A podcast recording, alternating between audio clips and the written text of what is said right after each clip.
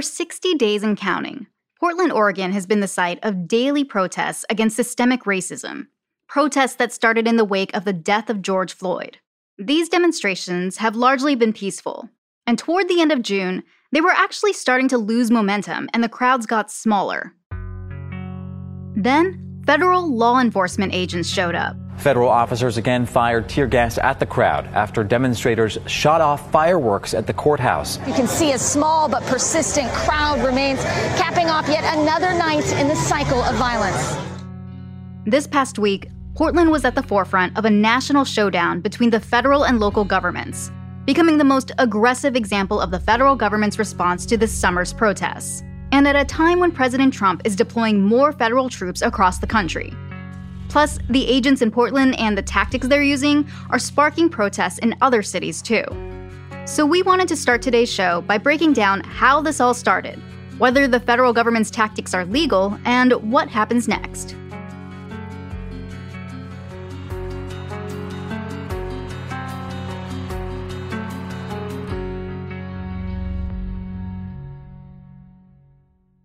Okay, so if you've been on social media recently, chances are you've seen one of the many posts urging you to pay attention to what's happening in Portland.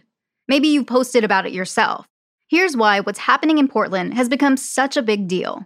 At the end of June, President Trump signed an executive order telling federal agents to increase security around federal monuments and buildings, this was after protesters vandalized or toppled Confederate monuments and other statues of controversial historical figures in cities across the U.S. In the weeks after he signed the order, agents deployed to cities including Portland, Seattle, and Washington, D.C. The agents in Portland are from a combination of federal agencies, including Customs and Border Protection and Immigration and Customs Enforcement. In Portland, they were supposed to be guarding a downtown federal courthouse that had been vandalized, but instead of quashing the protests, their presence has reignited them. Protesters and agents started clashing outside the courthouse soon after the agents arrived in early July. The crowd started swelling, with thousands of people taking to the streets in protest against the federal agents. While the protests have generally been peaceful, a smaller group typically ends up clashing with the agents later at night. Protesters will throw fireworks, and federal officials claim some are shining lasers into the gated area the agents are protecting around the courthouse. Agents respond with tear gas and other tactics. Overall, more than 60 people have been arrested or detained for federal crimes, including assaulting federal officers. But there were also some things happening in Portland that really struck people as especially concerning. A few weeks ago, a video showed an agent shooting a protester in the head with what's called an impact munition. He was taken to the hospital in critical condition and is still recovering. And listen to this report from CBS News last week. In recent days, agents have taken several people away in unmarked vehicles, allegedly without legal cause. So, not only are these agents using tear gas and rubber bullets to disperse crowds in Portland, but there have been reports like that one of protesters being taken away in unmarked cars. This is an attack on our democracy.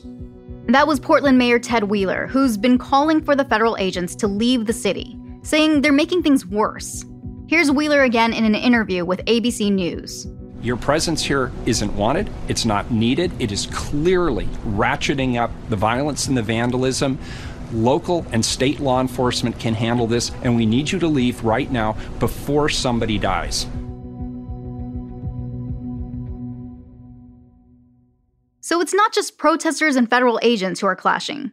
Local officials are also intervening essentially on protesters' behalf to try to get the federal agents to leave town. But the acting secretary for the Department of Homeland Security has said the agents aren't leaving until the violence stops. The question is Who's in the right here? Generally, the federal government has the authority to protect federal property and to make arrests if it believes that a federal crime has been committed. And while Oregon courts have restricted local police from using crowd control munitions like in the incident we just mentioned, those restrictions don't apply to federal agents. And as for those reports of protesters being snatched off the street, well, Department of Homeland Security officials say it's routine to use unmarked vehicles. But policing is typically a local matter. Legal experts also say that it's very unusual for federal agents to operate like this without coordinating or cooperating with local authorities. In fact, Oregon's Attorney General sued the federal government a few weeks ago for violating protesters' rights. But a judge has denied a temporary restraining order against the agents, citing a lack of evidence. So, local officials have been trying to get these federal agents out of Portland. Meanwhile, the protests have started spreading. Last weekend, solidarity protests took place in other cities like Seattle and Oakland. Thousands of people turned out across the country, and demonstrations turned violent. Seattle police said protesters threw rocks and set fires, and that at least 21 officers were injured. A protester in Austin, Texas, was shot and killed by a motorist. And in Aurora, Colorado, two protesters were shot, and someone drove a car through a crowd of protesters on a highway. Now, Trump is telling Americans to prepare for federal agents in other cities, like Albuquerque and Chicago. This is for a different operation led by the Justice Department to respond to violent crime. But it means that more Americans outside of Portland should get used to seeing federal agents in town. Mayors are pushing back, Earlier this week, mayors of six cities asked Congress to make it illegal for the feds to deploy agents to cities that don't want them. And in Portland, after weeks of turmoil, it looks like officials there may finally be getting their way.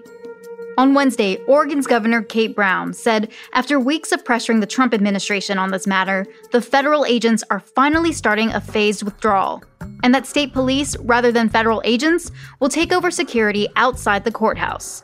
We live in a democracy, not a dictatorship. We cannot have federal troops roaming city streets across the country or abducting people into unmarked vans. But not everyone is on board.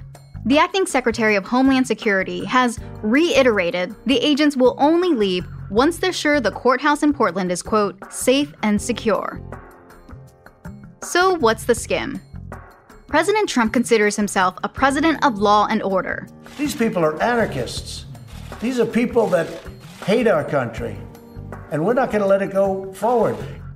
But critics say the agents in Portland are violating Americans' constitutional rights.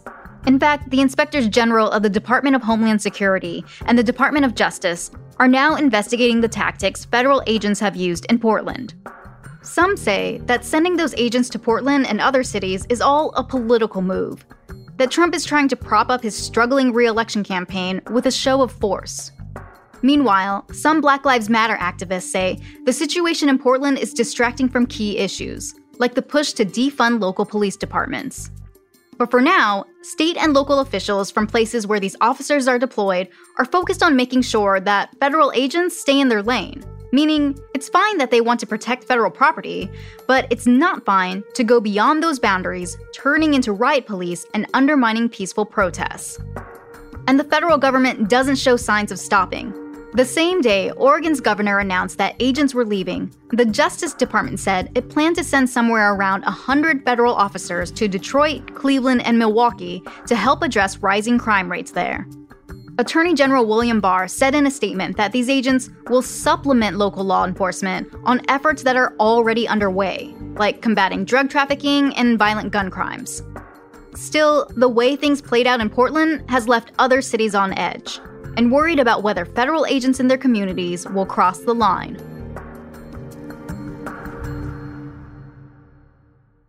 Coming up this week, we got a major breakthrough in the race for a COVID 19 vaccine. But that isn't the only thing needed to end the pandemic. We'll explain after the break. You need extra income, and Side Hustle School can help. Now more than ever, you can't rely on a single source of income. But how do you know which ideas are profitable? And where do you find the time?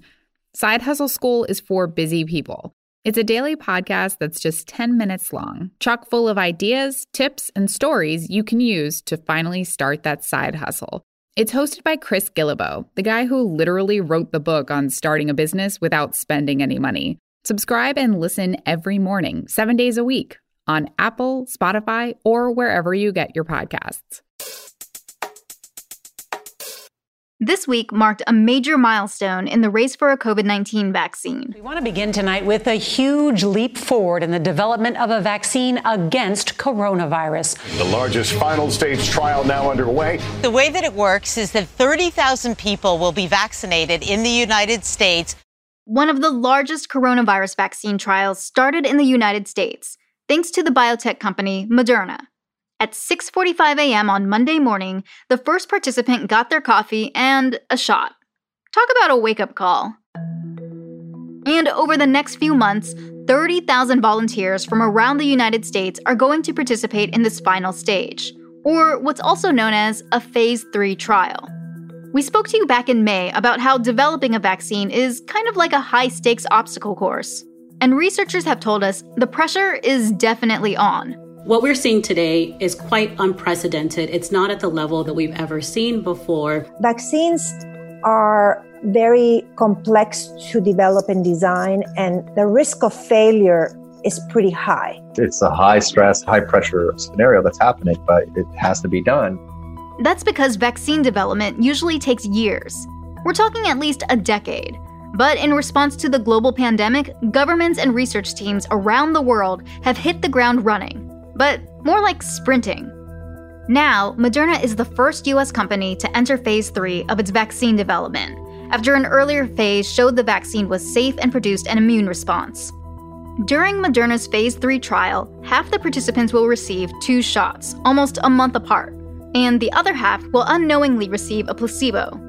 Researchers will be studying patients to see whether or not the vaccine prevents at least 60% of test subjects who receive the vaccine from getting COVID 19. From there, it's just a hop, skip, and a jump to get the vaccine approved by regulators like the FDA, and to create hundreds of millions of copies for distribution.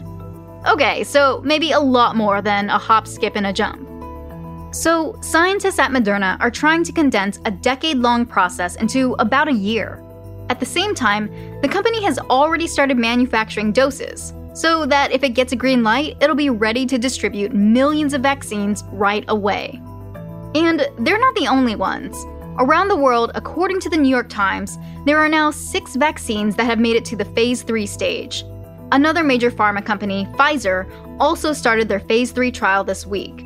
And all of these vaccines have triggered an immune response to COVID 19 during phase 2 which experts say is a positive sign that these late stage trials could be successful. But it will be months before we get results. For now, public health officials are watching the trials very closely. And according to the nation's top infectious disease expert, Dr. Anthony Fauci, at this pace, we could know if the Moderna vaccine is effective by November of this year. But like we said, it's still an obstacle course, and there are still a lot of unknowns about whether these trials will produce safe and effective vaccines. That's partly because some of the vaccine technology has never been used before. The vaccine the scientists at Moderna are working on uses what's called mRNA. Traditional vaccines inject an inactive or small amount of a virus to prompt the body to develop an immune response. An mRNA vaccine works differently, as it actually tries to get the body to produce the virus and an immune response by itself. And while early studies are optimistic about its use, it's never been used to create an immunization in humans. We should also mention that some of these developers, including Moderna, have never successfully brought a drug to market before. Even if a vaccine successfully hits the market, a lot of people say they wouldn't even get it if it was available. According to a recent Associated Press poll, only 50% of Americans say they would get a COVID 19 vaccine if it was offered. The other 50% said, no thanks, or I'm not sure. According to Dr. Fauci, that's concerning. Because in order to stop the spread, enough people need to get the vaccine to achieve what's called community immunity, or more commonly, herd immunity. That's when enough people have the vaccine for a certain disease that the disease spreads between people less frequently, and the population is less likely to see outbreaks. So, if the vaccine isn't near 100% effective and not enough people get the vaccine, we probably won't get herd immunity. Some who are skeptical of a vaccine may argue that their chief concern is safety and the expedited timeline. So far, scientists say people shouldn't be concerned about that. That's because regulatory protections are in place and they ensure vaccines meet certain benchmarks and are safe.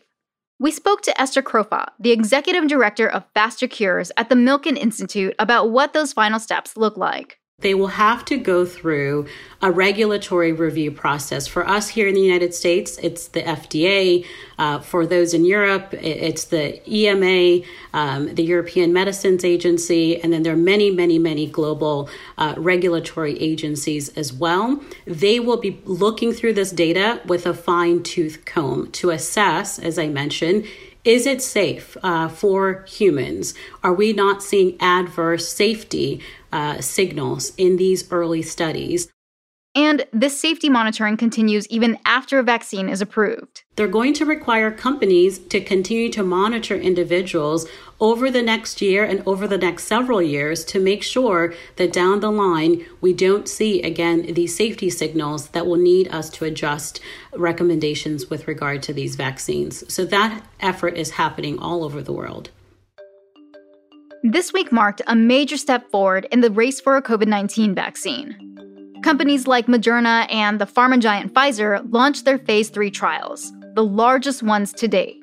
But while these trials are historic and on an accelerated timeline, we're still months away from knowing if these vaccines will be effective in preventing illness from COVID 19. But if one of these late stage trials actually proves to be effective, it means the fastest vaccine ever developed could be available within the next year.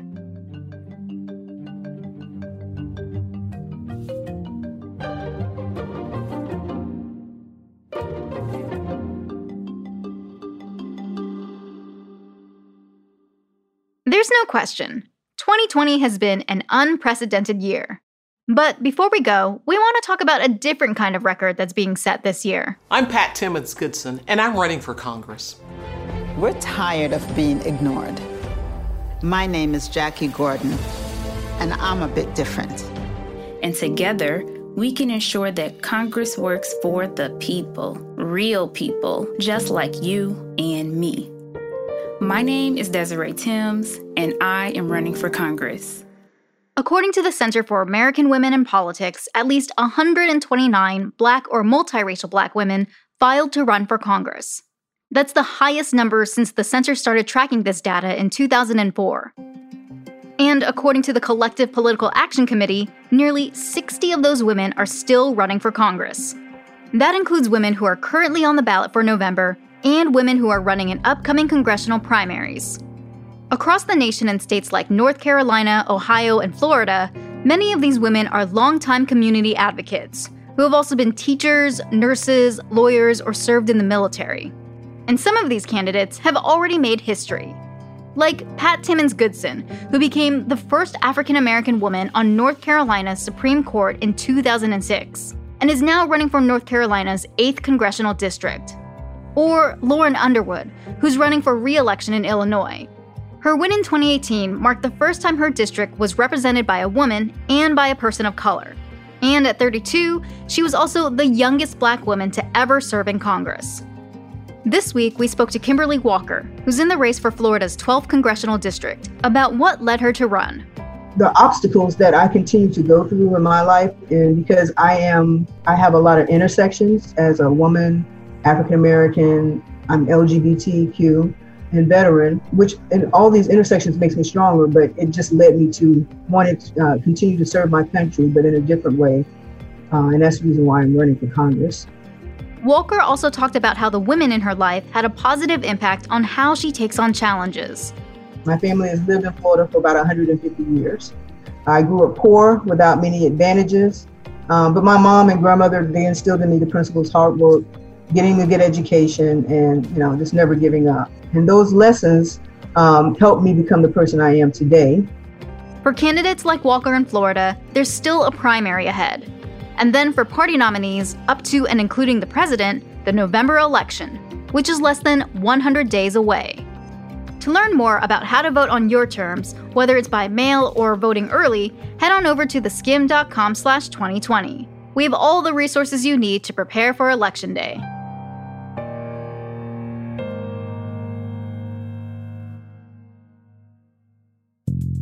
Thanks for listening to Skimm This. This podcast was skimmed by Alex Carr, Hadley Malcolm, Julia Nutter, and Marion Lozano. And I'm your host, Justine Davey.